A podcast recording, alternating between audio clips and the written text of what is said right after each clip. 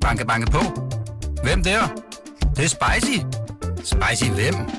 Spicy Chicken McNuggets, der er tilbage på menuen hos McDonald's. Badum, bom, Velkommen til Morgenposten. Berlingskes nyhedsoverblik.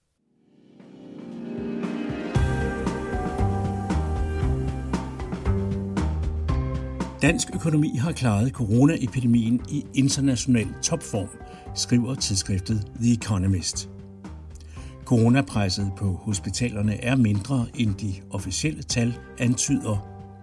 Og så er virusepidemien ikke så skidt, at den ikke er godt for noget. Det mener i hvert fald bystyret i den tyske delstatshovedstad Mainz.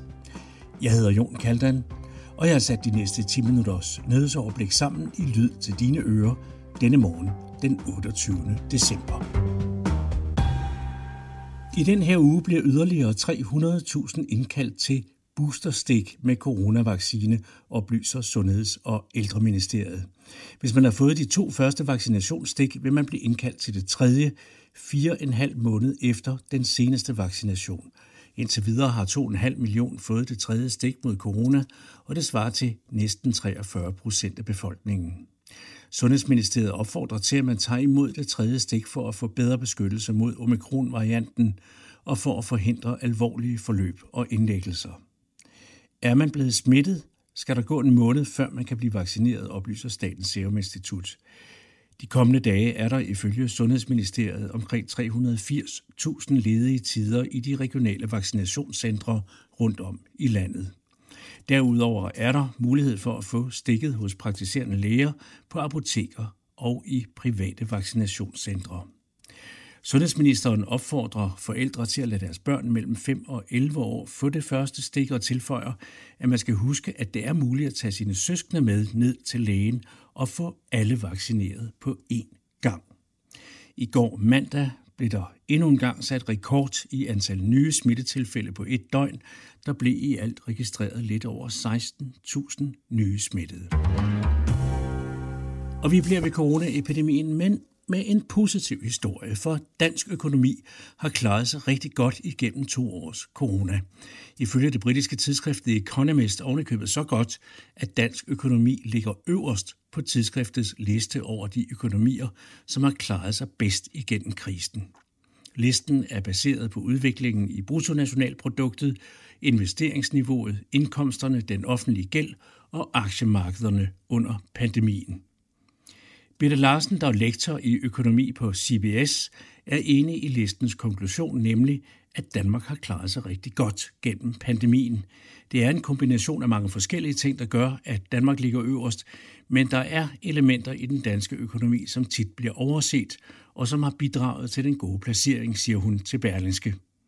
Hun peger blandt andet på, at Danmark har en meget høj digitaliseringsgrad, som har betydet, at vi hurtigt kunne få hjælpepakker ud – Risikofaktorer i den danske økonomi lige nu er inflation og mangel på arbejdskraft på visse områder, men i forhold til pandemien er det svært at forestille sig, at man kunne have gjort det meget bedre, især når man sammenligner med andre lande, siger Birte Larsen fra CBS til Berlingske.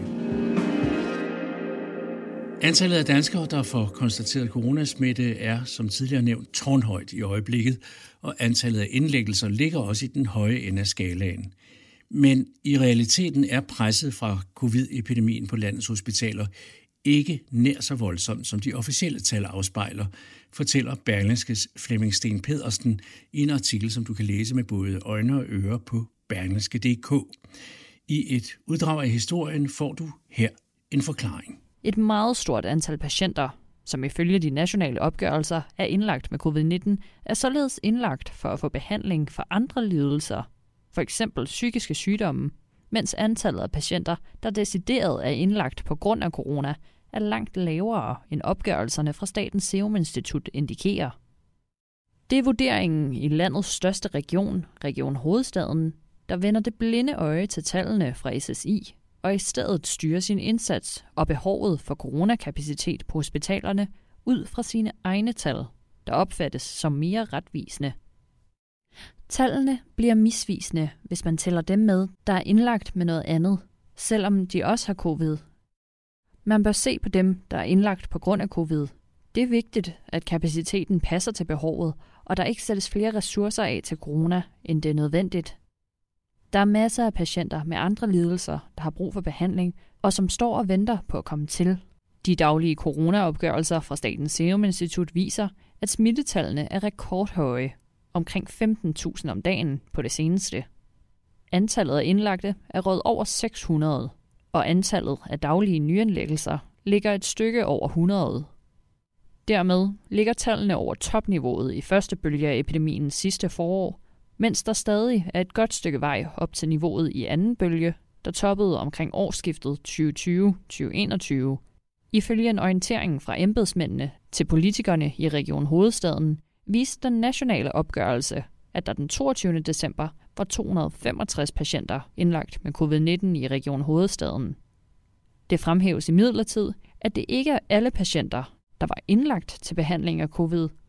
Der er for meget støj i tallene fra SSI, når de også omfatter indlagte på for psykiatriske afdelinger, fødeafdelinger og ortopædkirurgiske afdelinger, hvor folk kan være kommet ind med et alvorligt benbrud, og man så også finder corona hos dem som et tilfældigt fund, siger koncerndirektør i Region Hovedstaden, Dorte Kryer. Det har flere gange tidligere været diskuteret, om man skulle tælle andet end rene covid-19-indlæggelser med i statistikken. Men både læger og sygeplejersker har påpeget, at uanset om patienter er syge af corona eller med corona, så træder der et helt særligt tids- og mandskabskrævende beredskab i kraft, hvor læger og plejepersonale hele tiden skal skifte dragter og andre værnemidler for at forhindre smitten i at brede sig fra de indlagte til andre patienter. Du kan selvfølgelig få hele historien på skrift eller lyd på berlingske.dk. I Rinbyen Mainz går man rundt og gentager det gamle mundhæld om, at intet er så skidt, at det ikke er godt for noget. Coronavirusen har nemlig reddet økonomien for en af Tysklands store delstatshovedsteder. Firmaet BioNTech, der har udviklet en af coronavaccinerne i samarbejde med medicinalgiganten Pfizer, har nemlig hjemme i byen Mainz. Udover at have reddet menneskeliv med vaccinen, har BioNTech også skæbet godt af sit enorme overskud i den kommunale kasse. Og det betyder, at også Mainz med sine knap 200.000 indbyggere nu har stort overskud på de kommunale finanser. Ovenikøbet så stort, at Rinbyen for første gang i over 30 år regner med at blive gældfri inden for det næste års tid. Mainz har været plaget af afdrag og renter på et stort lån, som bystyret optog i begyndelsen af 1990'erne.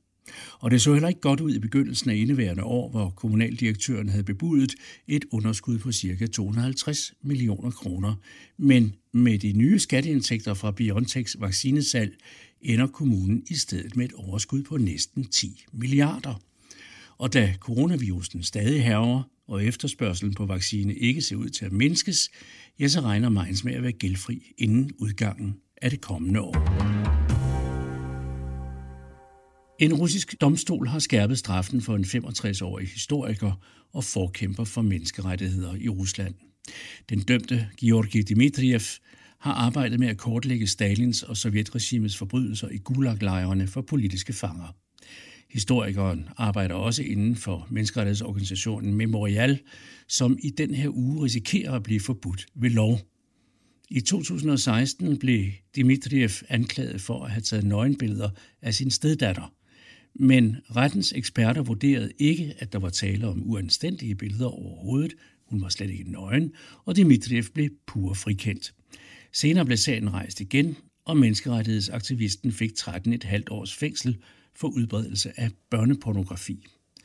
Anklagemyndigheden har appelleret afgørelsen og forlangt straffen skærpet, så Dimitriev er nu dømt til 15 års fængsel. Sagen er den forløbige afslutning på et år, hvor det russiske regime har slået hårdt ned på politiske modstandere og kritikere. Mest omtalt er nok fængslingen af den russiske blogger og oppositionspolitiker Alexei Navalny, der med nød og næppe undgik at dø af et giftattentat, som det hemmelige russiske politi sandsynligvis stod bag.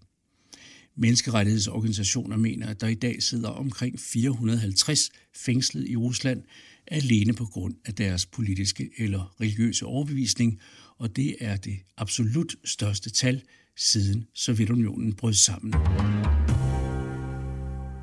Elektroniske sporhunde i form af små digitale gadgets er blevet populære hos glemsomme danskere. De små sporingsenheder, f.eks. Apples AirTag, der er en lille elektroniske brik, man kan anbringe på sine nøgler, sin pung eller bil, sender signaler til din smartphone, så du på den måde kan finde frem til ting, du har lagt fra dig. Men nu viser det sig, at mennesker med onde hensigter kan misbruge de elektroniske gadgets til at overvåge og forfølge andre. Det er det, der på engelsk kaldes at stalke. Og netop Dansk Stalking Center fortæller til DR, at de elektroniske sporingsbrikker bruges af stalkere, så de nemmere kan finde og følge efter deres ofre. Vi oplever den her form for tracking som et stort problem, fortæller souschef og leder af videnscentret Diana Bumholdt.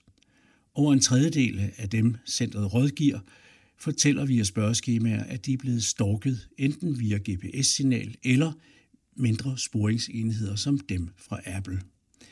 Diana Bumholdt mener endda, at tallet reelt er endnu højere, da der formentlig er mange, som slet ikke opdager, at de bliver overvåget på den måde. Morgenposten er ikke meget længere, men jeg vil da lige minde om, at det er fra i dag, at man skal vise en frisk negativ coronatest, hvis man vil ind i Sverige. Testen må ikke være mere end 48 timer gammel, og det er altså ikke nok med et dansk coronapas. Danskere, der kan bevise, at de er i transit på vej til eller fra Bornholm, og danske pendlere med bopæl i Skåne, Blekinge, Halland eller Vestre Jøtaland er undtaget for de skærpede krav. Jeg hedder Jon Kaldan, og det er sidste gang, at du har mig i ørerne her i Morgenposten, der lukker og slukker fredag den 31. december. Så tak for denne gang, og forhåbentlig på genhør en anden gang et andet sted. God dag og godt nytår.